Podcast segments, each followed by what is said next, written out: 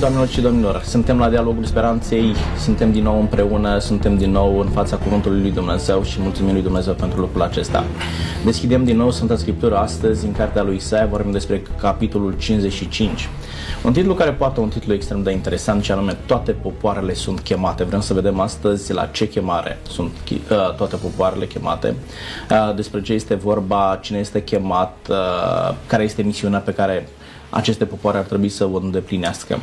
Pentru a răspunde la întrebările acestea, am invitat alături de mine pe domnul Leha Ciunisim. Bine ați revenit! Vă mulțumesc pentru invitație! Domnul Leha este pastor în Biserica Adventistă de ziua 7 Aș vrea să ne vorbiți poate chiar despre chemarea bisericii dumneavoastră, felul în care dumneavoastră ați fost chemat, da, cine este chemat și să putem înțelege ce înseamnă chemarea lui Dumnezeu, cum ar trebui să răspundă cineva, da? Sunt uh, câteva întrebări la care vă rog să vă gândiți și poate ne ajutați să le înțelegem astăzi. Vă mulțumesc pentru că sunteți aici.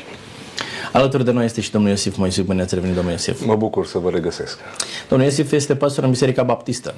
Și uh, vreau să ne ajutați astăzi, uh, dacă vă faceți vulnerabil, să ne vorbiți chiar despre chemarea dumneavoastră, pentru că am certitudinea că nu doar popoarele sunt chemate, ci oamenii uh, în mod individual da, sunt chemați de către Dumnezeu.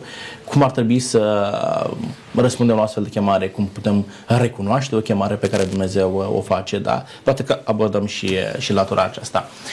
Vă mulțumesc tare mult pentru că sunteți aici. Începem cu domnul Onisim Lehaci. Spuneți-ne despre cine vorbește Isaia în capitolul 55. Care popoare sunt chemate și la ce anume sunt chemate popoarele acestea, domnul Lehaci? Da, capitolul 55 din Isaia reprezintă o, o invitație, o chemare pe care Dumnezeu o adresează. O adresează, în primul rând, am putea spune poporului Israel, dar nu doar lor, ci este o adresare uh, pentru toată omenirea. Este o chemare la o viață prosperă, la o viață îmbelșugată, uh, la o viață în care Dumnezeu să fie parte din existența noastră.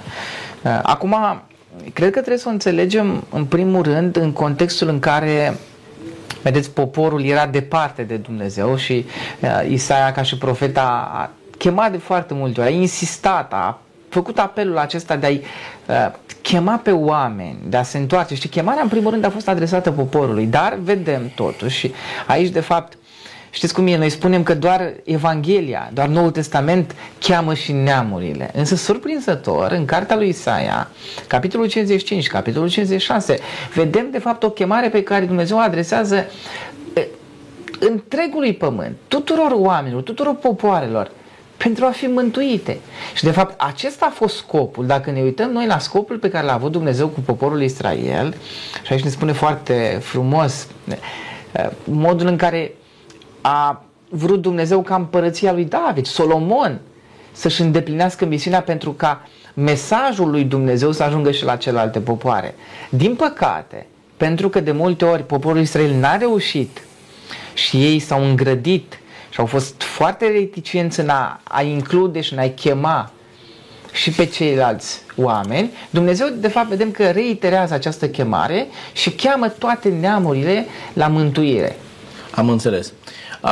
Atunci când ne uităm la versetul 1, zice Domnul, veniți toți cei însetați, toți cei înfometați, chiar și da. cei care nu au bani, veniți și cumpărați fără bani, fără plată.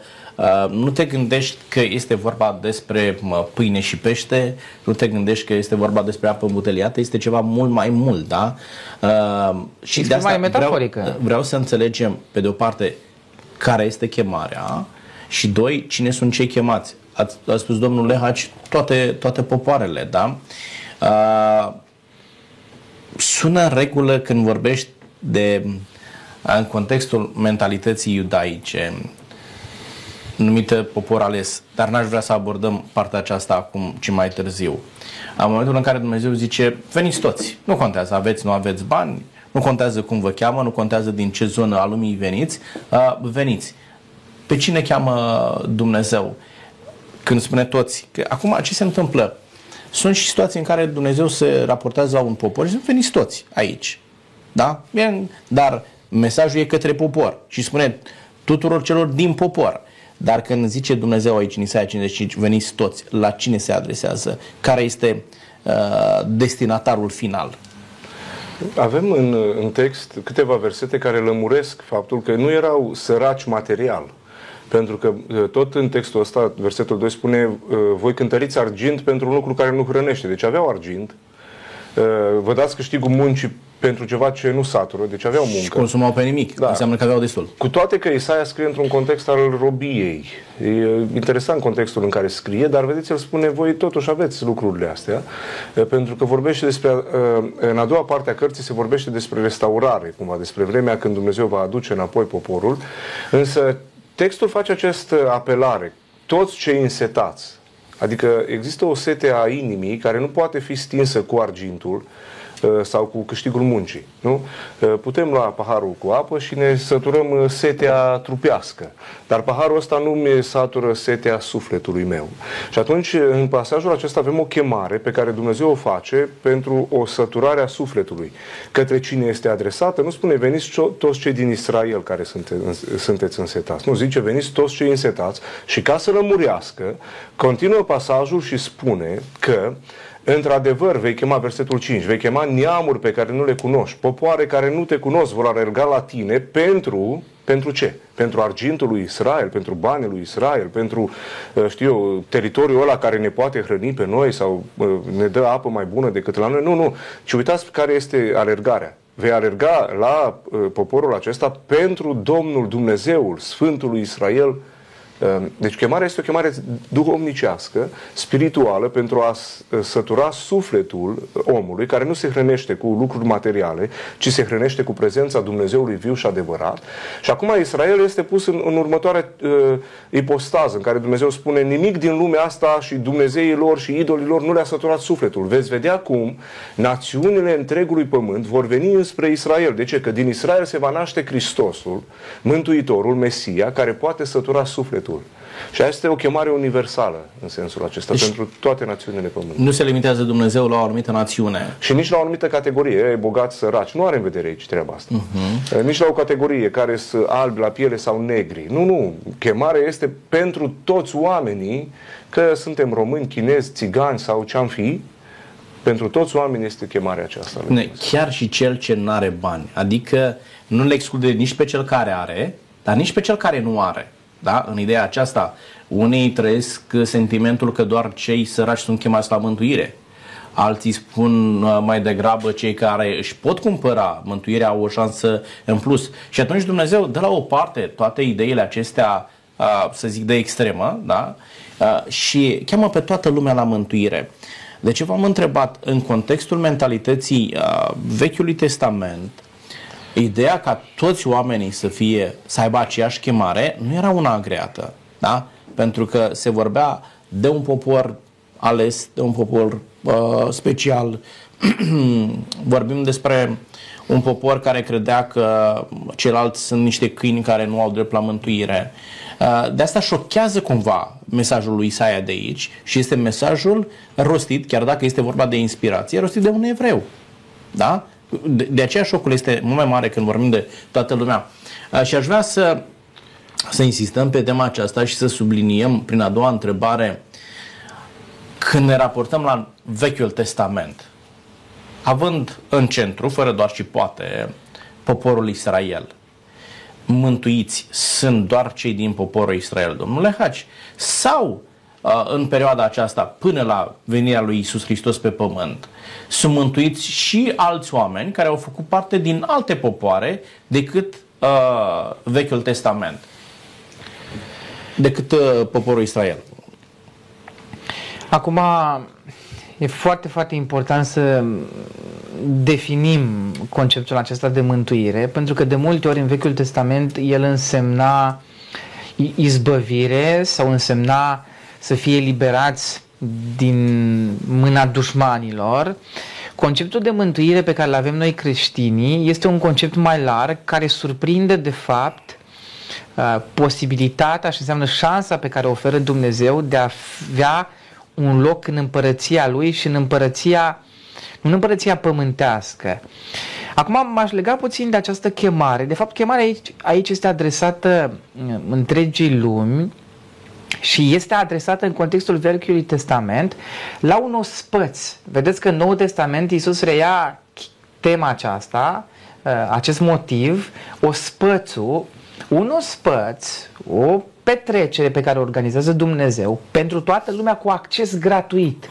Fără plată, cum ați da, menționat. Dar este o idee ușor de acceptat în contextul Noului Testament. Da. Doar atunci când vorbești în Vechiul Testament, ridici probleme. Sunt chemați toți? Sunt mântuiți toți sau doar evrei? Tocmai asta, chemarea a fost inclusiv dată în contextul Vechiului Testament pentru toată lumea.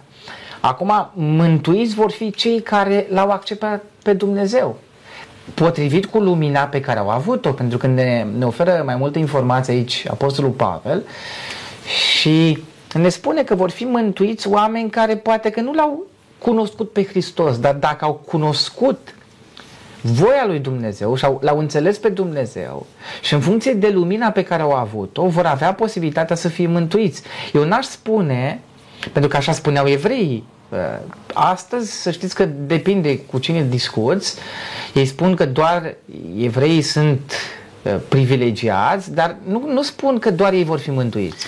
Bun, acum dumneavoastră ridicați o altă problemă și uh, uh, încerc să vă ajut. Uh, și să vedem dacă gândim la fel aici. Dumneavoastră ați spus, domnule, în funcție de lumina pe care au avut-o. Evreii aveau o practică a jertfelor. Da? da? Jertfe zilnice, jertfe anuale. Putem să admitem ideea că sunt și oameni mântuiți din timpurile Vechiului Testament, chiar dacă ei n-au practicat sistemul acesta de jertfe, potrivit cu lumina pe care au avut-o, așa cum ați spus dumneavoastră? Acum, noi nu avem toate informațiile și nu suntem în dreptul lui Dumnezeu să spunem cine va fi mântuit sau nu. Dar cert este că, uitați-vă, la un moment dat avem personaje din Biblie care nu sunt neapărat evrei. Iov va fi mântuit, cu siguranță că da. Apoi, Melchisedec, împăratul Salemului, nu? A fost evreu? Nu. Va fi mântuit? Da. Uh, e, e foarte, foarte greu să spunem noi astăzi cine va fi mântuit sau nu. Cred că Dumnezeu va spune cine va fi mântuit, dar cert este că Dumnezeu, cred că asta, pe asta ar trebui să accentuăm, Dumnezeu a chemat în perioada Vechiului Testament și atunci alte persoane, alți oameni, adresați această chemare în Isaia 53, Isaia 56 pentru alte națiuni. Bun. Și eu e nu... o chemare la mântuire, nu e o chemare numai să-L cunoască pe Dumnezeu. Întrebarea este pentru ambii invitați, da? Nu m-aș uh, izola doar la naționalitate ci aș vorbi de, de practica aceasta liturgică, pentru că este și o problemă a bisericilor din ziua de astăzi, nu doar a evreilor din Vechiul Testament, e mult mai ușor să privim la ei, dar haideți să ne întoarcem aici. Ține mântuirea doar de o practică liturgică, faptul că unii au adus jertfe la templu și alții, nu știu, din o altă națiune nu au adus jertfă la, la templu sau nu participau la templu atât de des cât participau uh, ceilalți sau l-au înțeles pe Dumnezeu într-o altă formă potrivit luminii pe care ei au avut-o. Constituie practica liturgică un motiv de mântuire dacă nu ai avut aceeași liturgică ca și a celuilalt din, de la polul nord uh, el nu va fi mântuit, tu vei fi mântuit pentru că ai participat la o liturgică mai complexă? Cu siguranță că cei care au participat la jertfe au avut o înțelegere mai bună a lui Dumnezeu și a mântuirii.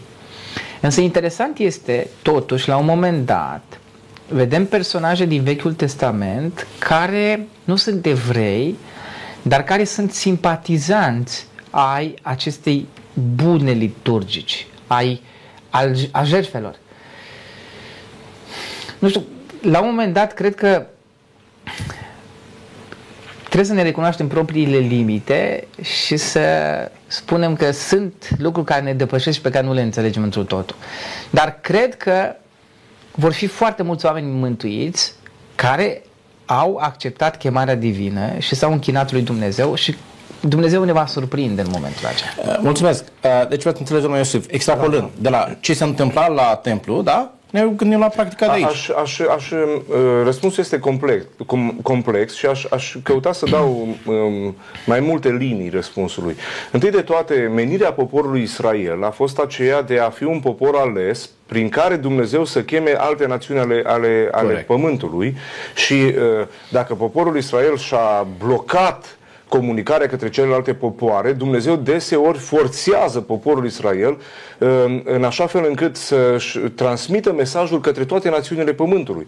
Când poporul Israel nu, nu are această perspectivă a dragostei lui Dumnezeu pentru toți oamenii, Dumnezeu deseori îl trimite în robie în robii străine. Și acolo în robii el trebuie să se comporte ca poporul se ales al lui Dumnezeu, iar cei care îi văd să spună, băi, cine e Dumnezeul vostru de voi aveți? Bucurie în necazuri, în nedejde în fața morții. Cine? Și atunci Israel predică pe Dumnezeul lui înaintea tuturor națiunilor pământului. Și avem, cum spunea colegul meu de platou, câteva situații de acestea, în care, de exemplu, chiar și Noul Testament, până la nașterea lui Isus, vin magii din răsărit, conduși de o stea, Cine a pus steaua? Dumnezeu. Cine a chemat? Dumnezeu este cel care îi cheamă pe oamenii ăștia, nu? Să vadă mântuirea, mântuirea lui Dumnezeu, da? Apoi avem, de exemplu, un împărat, Nebucadnețar, care este îngenunchiat de Dumnezeu și Dumnezeu spune și Nebucadnețar ajungă să recunoască, Doamne, Tu ești singurul Dumnezeu viu și adevărat. În sensul acesta, da, Dumnezeu își formează un popor, dar scopul existenței acestui popor nu este să îi mântuiască doar pe ei, ci este de a, de a comunica într-un context în care oamenii să poată înțelege și acolo este contextul liturgic, contextul profetic, în care oamenii să poată înțelege dragostea lui Dumnezeu. Asta ar fi un, un prim răspuns, și anume, da, Dumnezeu a lucrat cu toate națiunile pământului. Și dacă ar fi să ne ducem înainte de poporul Israel, ne întâlnim cu Melchisedec, care este un personaj foarte ciudat, pentru că nu putem spune mai nimica despre el. N-are început, n-are sfârșit, n-are naștere, n-are moarte, n-are... E o imagine a Domnului Isus Hristos acolo, sau, știu eu, un fel de... Este un personaj real. Da, este un personaj real, dar da, e un subiect interesant. Da. Ei, asta este una din linie. A doua linie vis-a-vis de întrebarea dumneavoastră ar fi până la nașterea Domnului Isus Hristos procentual. Dacă ar fi să facem un studiu uh, uh, comparativ până ziua de astăzi cu multitudinea sau mulțime de oameni care au trăit, procentul este undeva foarte mic, undeva un 2% din întreaga omenire au trăit înainte de Hristos. Și atunci lucrarea jertfei Domnului Isus Hristos uh, împlinită întru totul, deci nu doar profețită, ci împlinită întru totul, se manifestă într-o perioadă de istorie în care 98% din întreaga omenire până astăzi aude mesajul Evangheliei. Pentru că sunt unii care spun ce se întâmplă cu uh, miliardele și miliardele de oameni care au trăit până la venirea lui Hristos. Dacă ar fi să o luăm pe uh, istorie biblică, procentul nu e chiar miliarde și miliarde, da? Însă, în același timp, Mergem și pe linia istorică, faptul că omul se trage din Adam și Eva și istoria asta a existenței lui Dumnezeu o regăsim nu doar în poporul Israel, ci Dumnezeu a vorbit, da, și lui Iacov, nu din care se naște Israel, dar și lui Edom și celor dinaintea lor, în care s-au născut toate națiunile pământului. Și atunci, chiar dacă poate nu au fost israeliți, dar totuși au avut Uh, cercetarea lui Dumnezeu în ființa lor. Uh, și din pricina stării de păcat, a răutății omului și a chemărilor pe care Dumnezeu le-a făcut-o. În sensul acesta, strict însă, da, menirea poporului Israel era de a predica pe Dumnezeu viu și adevărat. Și chiar textul pe care l-am citit zice, uh, vorbiți națiunilor pământului toate astea și uitați care e chemarea. Veniți unde? La mine, zice Domnul. Este o chemare către Dumnezeu, nu către ritual, nu către poporul Israel. Veniți la Israel că vă dă mântuirea. Nu, poporul Israel niciodată n-a putut să mântuiască pe nimeni. Și Dumnezeu nu i-a dat menirea lui Israel și cărților lui sfinte și ritualelor lui ca prin astea să mântuiască Israel, pe cine vrea Israel. Ok. Chemarea este la Domnul, dar Dumnezeu se folosește de un popor ca să-și transmită. Când poporul ratează, nu de exemplu cu ninivenii. Iona se duce și predică la niște la poporul, la, da, la poporul asirian care era cel mai crudă națiune, cea mai crudă națiune care exista vreodată sub soare până atunci. Deci oamenii ăștia făceau cu o cruzime, ne-ar fi greu să povestim asta. Și totuși Dumnezeu zice, du-te, du-te tu și predică. Și Iona, un evreu, își împlinește menirea care trebuia să aibă tot poporul. Că menirea lui Israel era, du-te în toate națiunile astea și predică pe Dumnezeul tău. Da, imediat vreau să revenim la ideea aceasta, dar uh, am spus că ceea ce se întâmpla în poporul Israel, aș vrea să vedem în zilele noastre. Uh, este foarte simplu pentru noi să spunem, domnule, israeliții au zis, noi suntem, suntem cei buni, noi suntem cei mântuiți, voi nu aveți nicio șansă. E, e mai ușor să privești așa. Dar astăzi mai există aceeași problemă de uh, de înțelegerea mântuirii, adică doar biserica mea va fi mântuită, celelalte uh, n-au nicio șansă la mântuire. Dar acum sunteți două biserici reprezentate aici, da? pentru că dacă în poporul Israel există mentalitatea aceasta, există posibilitatea ca și într-o anumită biserică să există o astfel de mentalitate. Și să spună, doar baptiștii sunt mântuiți, doar adventiștii sunt mântuiți. Da? Cum împăcați ideea aceasta astăzi? Și nu ne limităm doar la cele două biserici care sunt reprezentate astăzi în, în platou. Din ce ați spus dumneavoastră până acum, era un model greșit de gândire la israeliți să spună doar noi suntem cei mântuiți și a spus, domnule, toate popoarele au fost chemate la, la mântuire, vor fi oameni mântuiți și din Israel și din afara Israelului, dar în funcție de lumina pe care ei au avut-o. Totuși, Cum suntem astăzi? Totuși, ce e specific la Israel este că Israelul are menirea să spună doar Dumnezeul lui Israel dă mântuirea. Dumnezeul lui Ninive, okay. la care vă închinați voi sau știu eu, la filisteni era uh, zeul apelor, Dagon, nu? Da. Dagon era o plăsmuire a minții voastre bolnave și păcătoase. El nu are nicio putere. Dar menirea lui Israel era să spună Dumnezeul lui Israel este cel care dă mântuirea. Vedeți, când biserica vine și spune oricum ar fi ea. Domnule, ritualurile noastre baptiste, ale vă mântuiesc, aia e biserică falsă, nu are nicio treabă. Ritualurile noastre, biserici adventiste, ale vă mântuiesc, aia e o prostie, deci sunt false, exact cum, cum ar fi și la baptiști catolici ortodoxi. Pentru că biserica nu are nicio putere să mântuiască pe nimeni. Însă, când biserica vine și spune, noi suntem simpli oameni, ne-am alăturat în jurul cuvântului lui Dumnezeu, asta înțelegem din Biblie, așa, așa ne trăim viața de sfințenie. Și noi, ca biserică baptistă, avem uh, caracteristicile noastre. Noi, ca biserică adventistă, avem caracteristicile noastre. Casa noastră de rugăciune ortodoxă are caracteristicile noastre. Însă, noi vi-l predicăm pe Hristos care a murit pentru noi. El este singurul mântuitor. Dacă o biserică nu-L predică pe Hristos și predică ritualuri, preoți, acatiste, ce mai sunt? Că mijloace pentru a obține mântuirea. Da, mijloace de a obține mântuirea, e, e îndepărtată de Evanghelie, exact ca poporul Israel în trecut, care predica o grămadă de alte chestii. Dar când biserica respectivă se smerește și zice, noi n-am mântuit pe nimeni, eu spun deseori la învon, băi oameni buni, eu nu vă pot mântui pe niciunul, mi-aș dori să vă bag pe unii în rai cu forța, dar nu pot, că nu e a meu raiul. Dar este unul care a deschis raiul, numele lui este Hristos, care a murit pe Golgota pentru iertarea păcatelor noastre. Întoarceți-vă la Domnul Isus, cunoașteți-L pe El. Și chemare de aici, veniți la mine, vedeți, Domnul nu zice, veniți la poporul Israel, veniți la Biserica Baptistă. Nu zice asta. Nu zice, veniți la Domnul Isus Hristos. Da, dacă o biserică nu-L predică pe Hristos, du-te la altă biserică. Ha? Domnule Haci, uh, Biserica Baptistă e deschisă, că ar fi mântuit și adventiștii. Nu asta ce ziceți? Sunt mântuiți și baptiști sau nu? Uh, există biserici, uh, din păcate, care cred că doar prin intermediul lor, doar uh, în cadrul acelei biserici poți să fii mântuit. Uh, biserica în care eu slujesc, Biserica Adventistă de ziua șaptea, consideră că mântuirea o oferă Hristos, așa cum uh, susținea și colegul meu despre Biserica Baptistă, uh, noi avem responsabilitatea și misiunea de a transmite mesajul Evangheliei și misiunea că Hristos îi mântuiește pe oameni. Asta facem noi ca biserică. La rândul meu nu pot să ofer mântuirea nimănui. Nu putem oferi mântuire nici copiilor noștri. Nimănui din această biserică. Avem doar responsabilitatea, pentru că am fost chemați de Hristos, am fost atinși de Evanghelie, că biserica este atinsă de Hristos. Biserica este, de fapt, uh, a lui Hristos. Și avem responsabilitatea, fiecare dintre noi, să, să chemăm pe oameni la Hristos. Deci asta facem.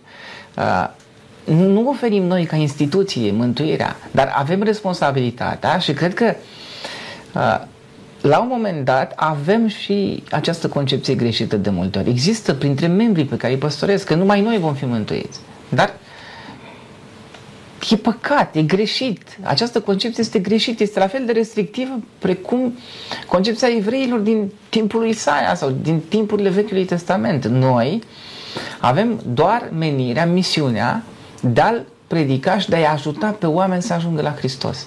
Și Hristos le va oferi mântuirea. Aș vrea, dacă îmi permiteți, Bura. să aduc în atenție o, o istorie din viața Domnului Isus. Domnul Isus Hristos uh, intră în templu ce vede acolo îl, îl îngrozește. Că templul de la Ierusalim, în loc să fie casa lui Dumnezeu, a devenit un loc de schimbare de bani, de business. Deci religia este foarte bănoasă în Israel. Și atunci Mântuitorul ia un bici din ștreanguri, din, din bețe, din ce a găsit și începe să-i scoate pe ăștia afară. Îi bate pe unii de, de rupe și îi scoate afară. Și care e cuvântul lui? Zice așa, casa tatălui meu se va numi casă de rugăciune, dar voi ați făcut din ea o peșteră de tâlhare. Vedeți, Casa Baptistă are rânduierile ei. e bine să fie așa. Casa adventistă are rânduielile ei și bine să fie așa. Casa ortodoxă are rânduielile ei, bine să fie așa. Casa catolică are rânduielile ei la rândul ei și bine să fie așa. Marea problemă este atunci când rânduielile casei noastre, oricare ar fi ea, nu mai sunt rânduielile casei lui Dumnezeu. Și în loc să fie casa Domnului, casă de rugăciune, casă de mântuire a sufletului, casă de predicare a lui Hristos, a devenit o peșteră de tâlhari. Și unii pe spatele religiei și a necunoașterii scripturilor și a uh, lipsei de înțelepciune a unora, așa, trăiesc foarte bine. Dar vine ziua judecății, când stăpânul cel mare va intra din nou cu ștreangul veșnic, cu biciul veșnic. Și o să dea pe unii și o să-i scoată afară și o să zic ați făcut din casa tatălui meu, casă de sfințenie, de mântuire, peștere de tâlhari. Eu mă tem de treaba asta. Eu sunt pre- preot, sunt predicator. Eu mi-aș dori când ajung în cer să nu mă dea Hristos afară cu biciul după mine. Ci mi-aș dori să-mi spună, bine rob bun și credincios, intră în bucuria stăpânului tău. Și ea pe care eu am slujit, să aud în dreptul lor același cuvânt. O, rob bun și credincios. Ai auzit Evanghelia, ți-a fost predicată, te-ai pocăit, intră în bucuria stăpânului tău.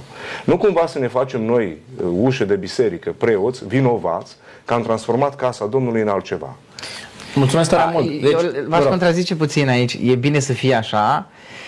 Cred că e bine ca fiecare biserică și fiecare casă să fie cum vrea Hristos. Asta a spus Adică, și eu. Da. da, uh, până la urmă, în anumite situații trebuie să ne recunoaștem fiecare dintre noi și fiecare biserică greșelile uh, pe care le avem și să căutăm să fim ca Hristos. Exact așa am spus și eu. Da. Da, bun. Deci, ideea este următoarea, ce am înțeles de la, la amândoi, uh, fiecare biserică are specificul ei, dar specificul unei biserici nu ar trebui să constituie motiv de, de conflict, ci mai degrabă Și pe, mijloc de pe, mântuire. elemente, pe elemente comune să căutăm pe Hristos. Da? Pentru că fiecare biserică are specificul ei și acum fiecare enoriaș, membru, aparținător a unei biserici are uh, convingerea, domnule, eu fac parte din biserica lui Dumnezeu, eu sunt alesul lui Dumnezeu și așa mai departe și e vorba dumneavoastră, e bine să fie așa, adică dar dacă n-ai nici măcar convingerea că locul în care te afli e locul în care trebuie, atunci e o problemă și ar trebui să-ți Dar eu, eu revizuiești mă refer la, atitudinea. la un alt aspect, și anume, de exemplu, în biserica noastră veți întâlni toate categoriile de vârstă. Avem frați și surori de la 90 de ani până la nou născuți.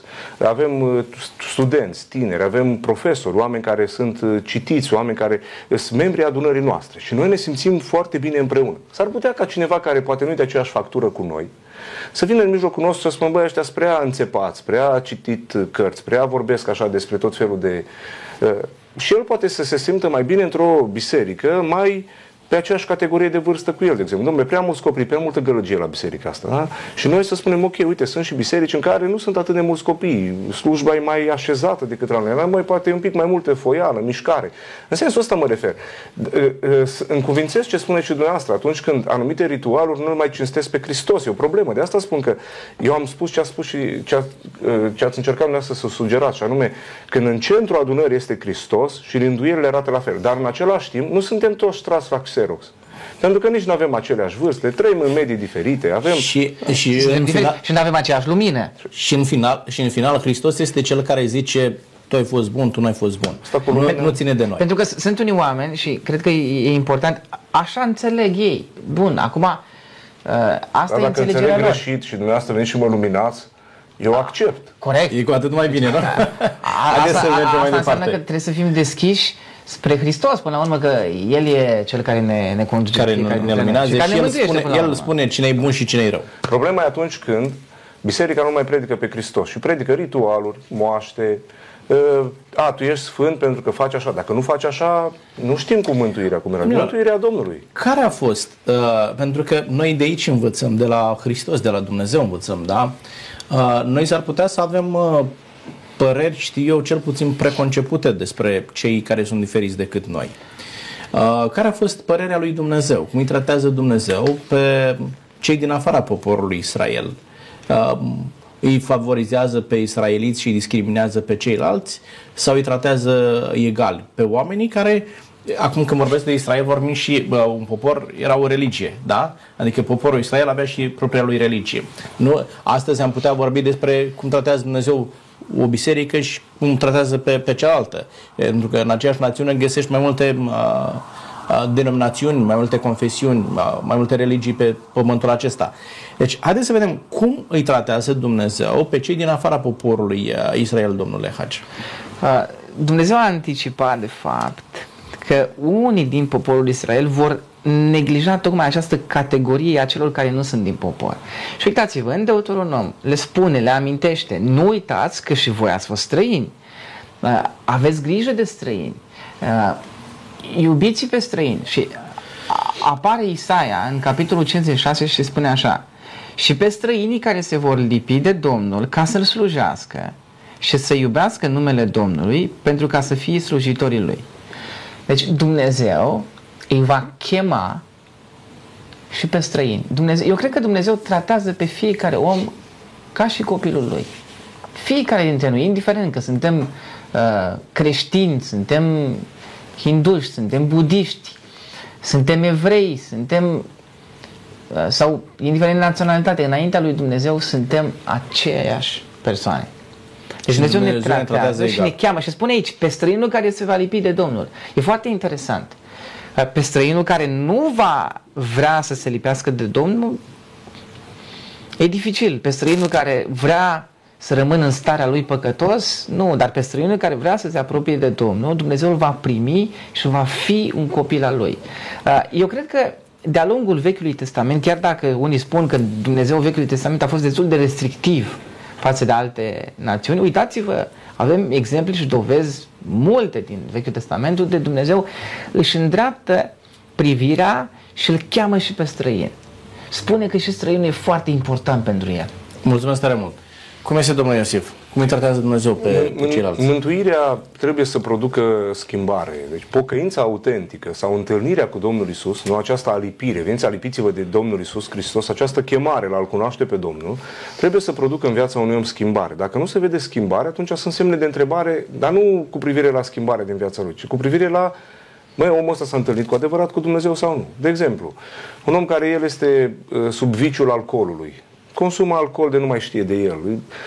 Întâlnirea cu Dumnezeu se va vedea, poate nu imediat, dar în timp se va vedea în faptul că nu mai este alcoolul stăpân în viața acelui om, ci Hristos și el devine biruitor asupra alcoolului. Sau știu eu, înjurăturile, de exemplu. Nu? Toată ziua ai uh, uh, blestemat, ai înjurat. Ai... Întâlnirea cu Hristos trebuie să producă o schimbare în viața acelui om. În sensul acesta, uh, cred că sunt și câteva derapaje, adică ne așteptăm imediat ca omul ăla să arate ca un pocăit de 20 de ani pocăit. Nu, el s-a pocăit acum. Schimbarea și sfințenia vine treptat. Mântuirea vine treptat. pocăit? Ă, pocăința, pocăința este momentul acela când îl recunoști pe Domnul Isus Hristos ca mântuitorul, singurul mântuitor și îl accepti ca mântuitorul tău personal, prin care ai păcatele iertate și care uh, te pune într-o stare uh, corectă sau uh, de sfințe, într-o stare de împăcat cu Dumnezeu, din altă dată când erai străin și îndepărtat de Dumnezeu. Vă întreb pentru că termenul acesta este de foarte multe ori folosit cu sens peiorativ da? și pocăit da. ar fi cel mai rău lucru care ți-ar putea întâmpla vreodată în viață. Da? Fă cumva numai pocăit să nu, nu fii. Pocăit să nu fii. Da? Adică că... pocăit, din ce spuneți dumneavoastră, este un om întors la Dumnezeu. Știți cum e? Da? N-am înțeles de ce există această asociere, pentru că am ascultat la un moment dat anumite liturghii ortodoxe și se citat de foarte multe ori. Pocăiți-vă, adică nu, pocăiți-vă nu e un cuvânt care aparține numai protestanților sau neoprotestanților. Este un cuvânt care aparține, este în vocabulul limbii române și înseamnă să te întorci la Dumnezeu. Chiar și Domnul Iisus Hristos l-a spus. Pocăiți-vă și adică înseamnă, înseamnă, de fapt, schimbarea mentalității și înseamnă să te alipești de da. Dumnezeu. Da. Dacă, dacă ați vrea să-l explicăm din perspectiva acestui pasaj din Isaia 56 înseamnă să te întorci la Dumnezeu, să te alipești de Dumnezeu. Asta înseamnă. Mulțumesc. Să invizi din nou pe Dumnezeu în viața ta. Și continu- să se vadă o schimbare. Continuați-vă ideea aceasta, da? Cum îi tratează da. Dumnezeu pe ceilalți? Deci îi, îi tratează... Uh, cred că am, am vorbit deja despre faptul că îi acceptă, îi cheamă, nu, nu ține cont de uh, rasă, de, am vorbit de... Dar această alipire de Domnul trebuie să se vadă și printr-o viață schimbată. Cred că aceasta este esența. Uh, vis-a-vis de pocăini, mi-aduc aminte că auzeam pe tatăl meu povestind că în perioada comunistă era un bătrân care mergea prin sate și toți copiii strigau, cum a spus dumneavoastră, pe iorativ, pocăitul, pocăitul.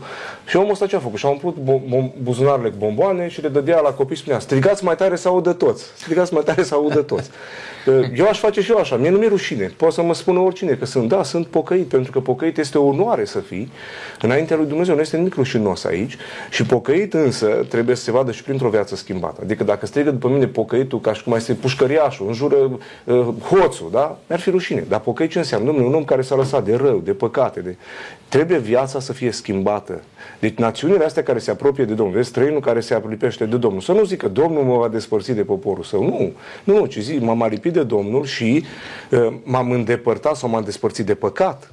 Dacă tu când zici, m-am alipit de Domnul, dar am devenit mai rău, aia te-ai alipit de altul. Nu te-ai alipit de Domnul, mă cer. Domnilor, uh, mulțumesc tare mult pentru răspunsul dumneavoastră și mă bucur că ați mers pe aceeași idee, cu atât mai mult.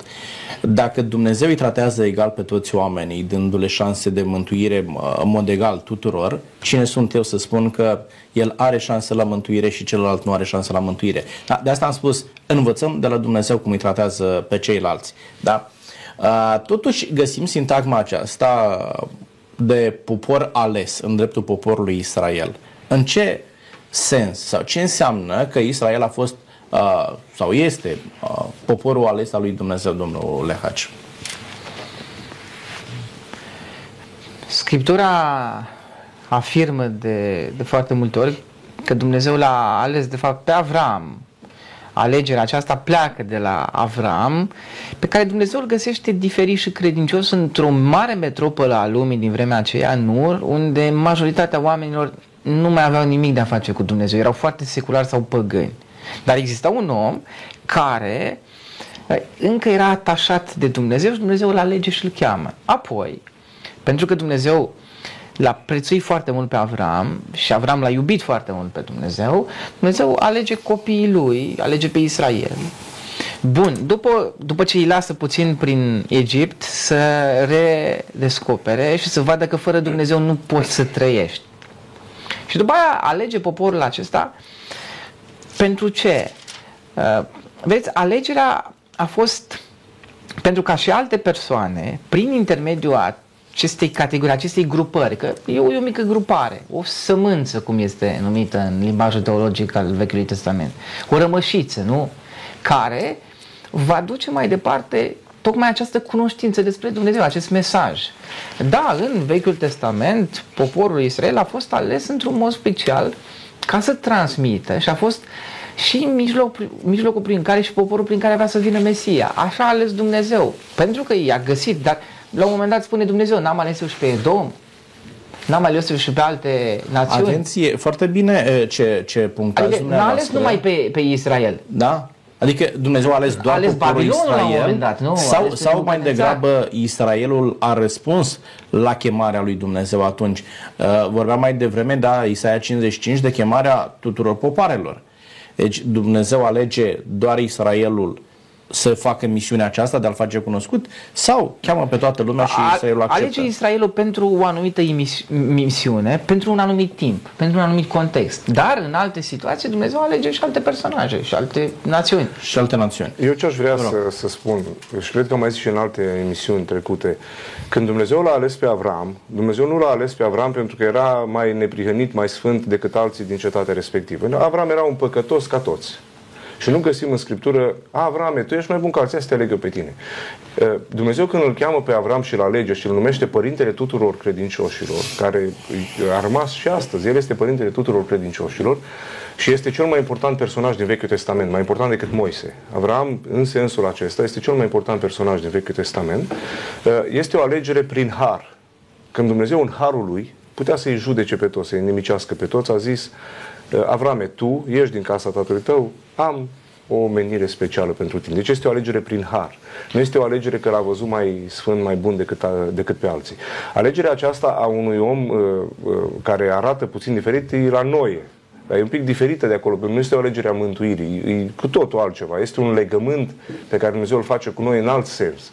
Însă, în sensul acesta al mântuirii, Avram devine un personaj emblematic a cărui a cărui mod prin care Dumnezeu a lucrat cu el se reflectă până în Noul Testament. Și alegerea lui Avram este făcută prin har, nu pe baza meritelor lui pe care le-a avut întrucâtva înainte de a-l chema Și nu pentru că aparținea unui popor. Și nu, oricum nu aparținea unui popor. Da? da. Acum, vis-a-vis de poporul Israel, discuția e foarte complexă, însă ceea ce vedem în Scriptură e că uh, Dumnezeu vrea să lucreze printr-un popor ca, cu care să lucreze între alte națiuni ale Pământului.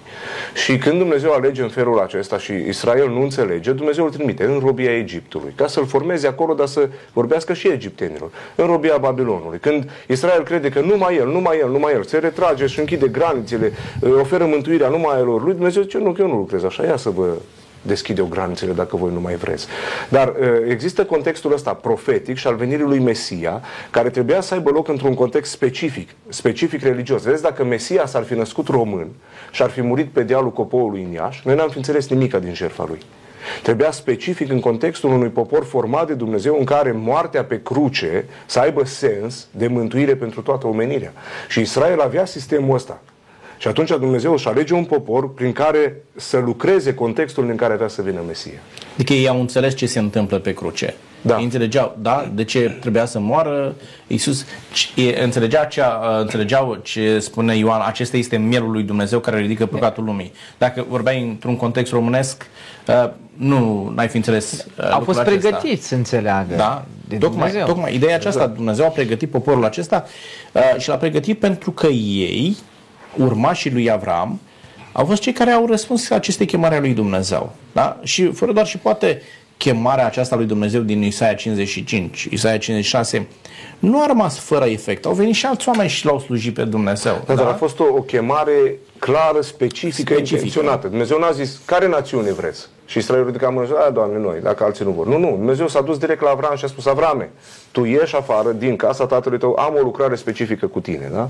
În sensul acesta este o, o, o chemare prin har și o chemare uh, puternică a lui Dumnezeu. Adică nu cu semne de întrebare, vrei, nu vrei. Ai putea spune că este chemarea lui Avram și Avram împreună cu familia lui în care vedem poporul Israel a răspuns acestei chemări da, și l-a pregătit pe Dumnezeu. Bun, vorbim de misiune, de slujire.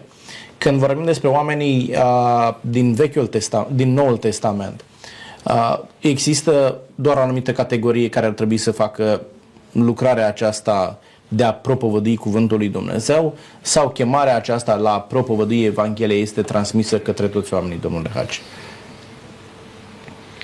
La fel cum am observat în uh, contextul cărții lui Isaia, chemarea este universală, adresată tuturor și interesant e că Hristos în ultima parte a apelului său adresează această chemare în Matei capitolul 28 și trimite ucenici în toată lumea. De ce? Pentru că consideră că fiecare națiune este importantă și cu toții trebuie să primească mântuirea.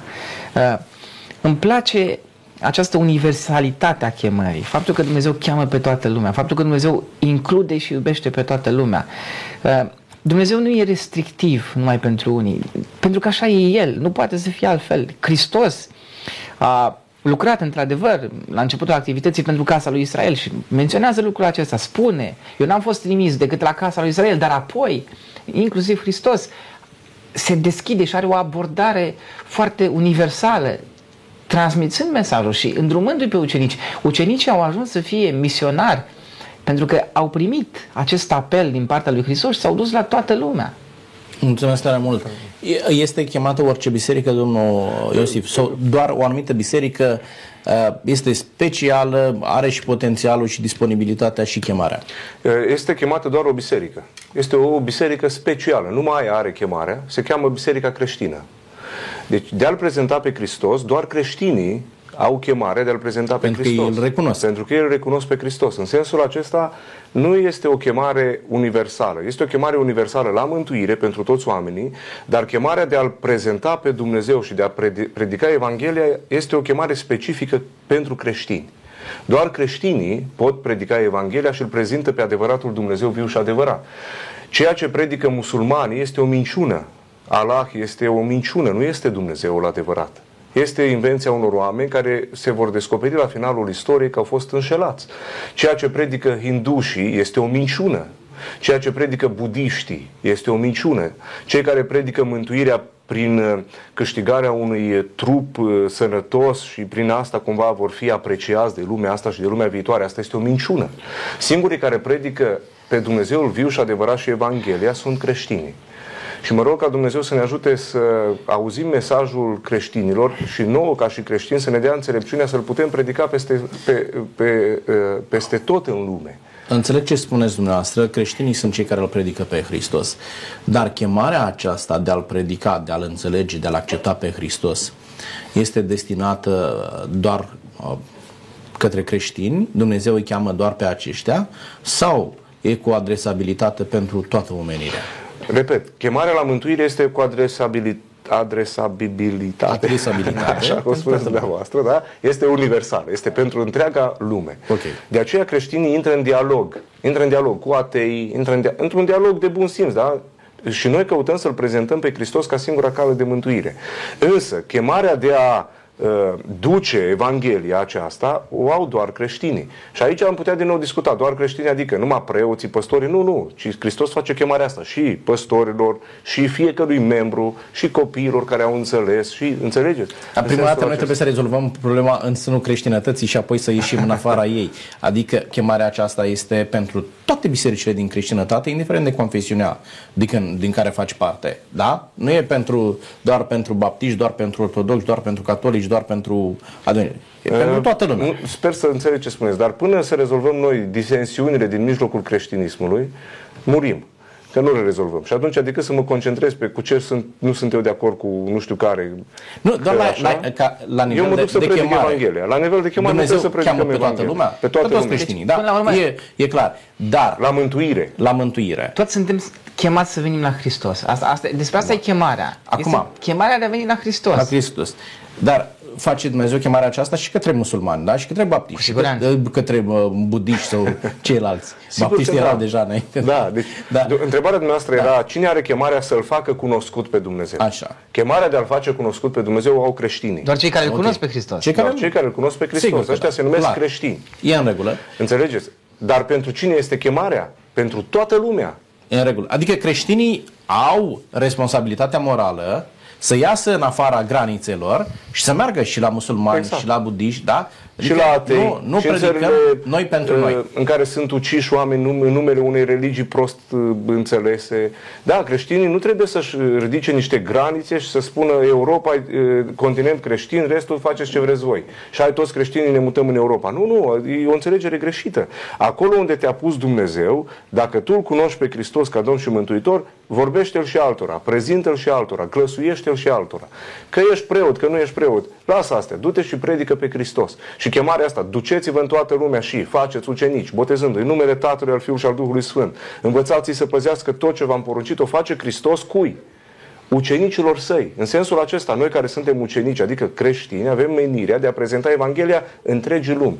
Nu restrictiv, adică noi nu, nu suntem, a, tu ești musulman, îmi pare rău, cu tine nu vorbesc. Nu, nu, nu, eu, tocmai din cauza că ești musulman, trebuie să spun Evanghelia Domnului Isus. Și cred că Mă rog. c- cel mai important și cel mai bine vom transmite Evanghelia prin viața noastră. Uh, Partea practică, ceea ce are nevoie societatea seculară de astăzi, este să-L vadă pe Hristos în viața mea.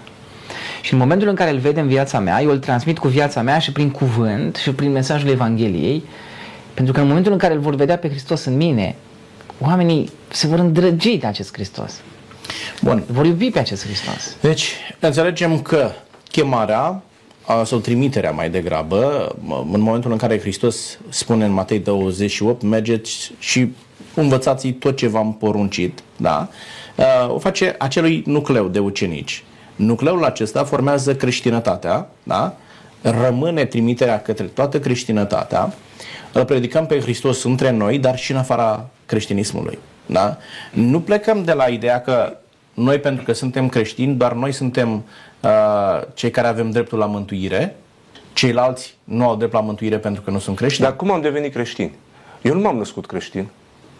Chiar dacă sunt într-o națiune creștină, eu ca să devin creștin n-am devenit prin naștere. Asta era acesta, la este poporul motivul, Israel. acesta este motivul pentru care predicăm Evanghelia Exact. și în, și în mie, interiorul mie care eram creștinătății. un străin de Hristos, care eram un ateu, mi-a fost predicat Hristos și Hristos a avut îndurare și m-a luat în familia lui, pe mine. Am prieteni care au fost musulmani. Toată viața lor au crescut în context musulman. Când au auzit Evanghelia s-au pocăit. Adică s-au întors cu mintea, cu ființa lor spre Dumnezeu. Și Dumnezeu le-a zis, sunteți și voi bineveniți. Un creștin nu se naște. Vedeți, eu, eu sunt creștin acum. Copiii mei nu sunt creștini că ne-am născut eu. Nu, nu, nu. E credința nu se transmite așa, prin naștere biologică. Credința este o înțelegere a lui Hristos și o acceptare personală a jertfei lui în dreptul tău.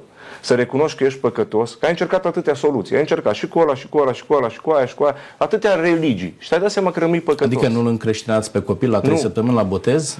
Noi nu-i botezăm pe copii pentru că nu îi încreștinăm prin botez. Botezul nu încreștinează pe nimeni. Creștini, de, creștini devii în urma cunoașterii personale a lui Hristos prin credință.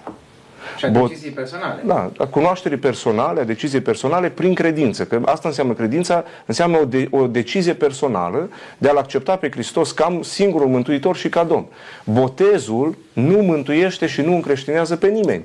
Și este Ritualul- semnul exterior, vizibil, prin care spunem că l-am acceptat Da, pe Hristos. că deja da? sunt mântuit. Da. Vă mulțumesc, domnilor, pentru participare. Timpul s-a, s-a terminat aici și este foarte important ce ați început să spuneți. Spun asta pentru că uh, discuția este mult mai amplă și va trebui să reluăm uh, discuția aceasta. Uh, mă rog doar ca Dumnezeu să uh, facă în așa fel în ceea ce s-a transmis aici să poată fi înțeles și să producă efectele dorite. Da, vă mulțumesc tare mult.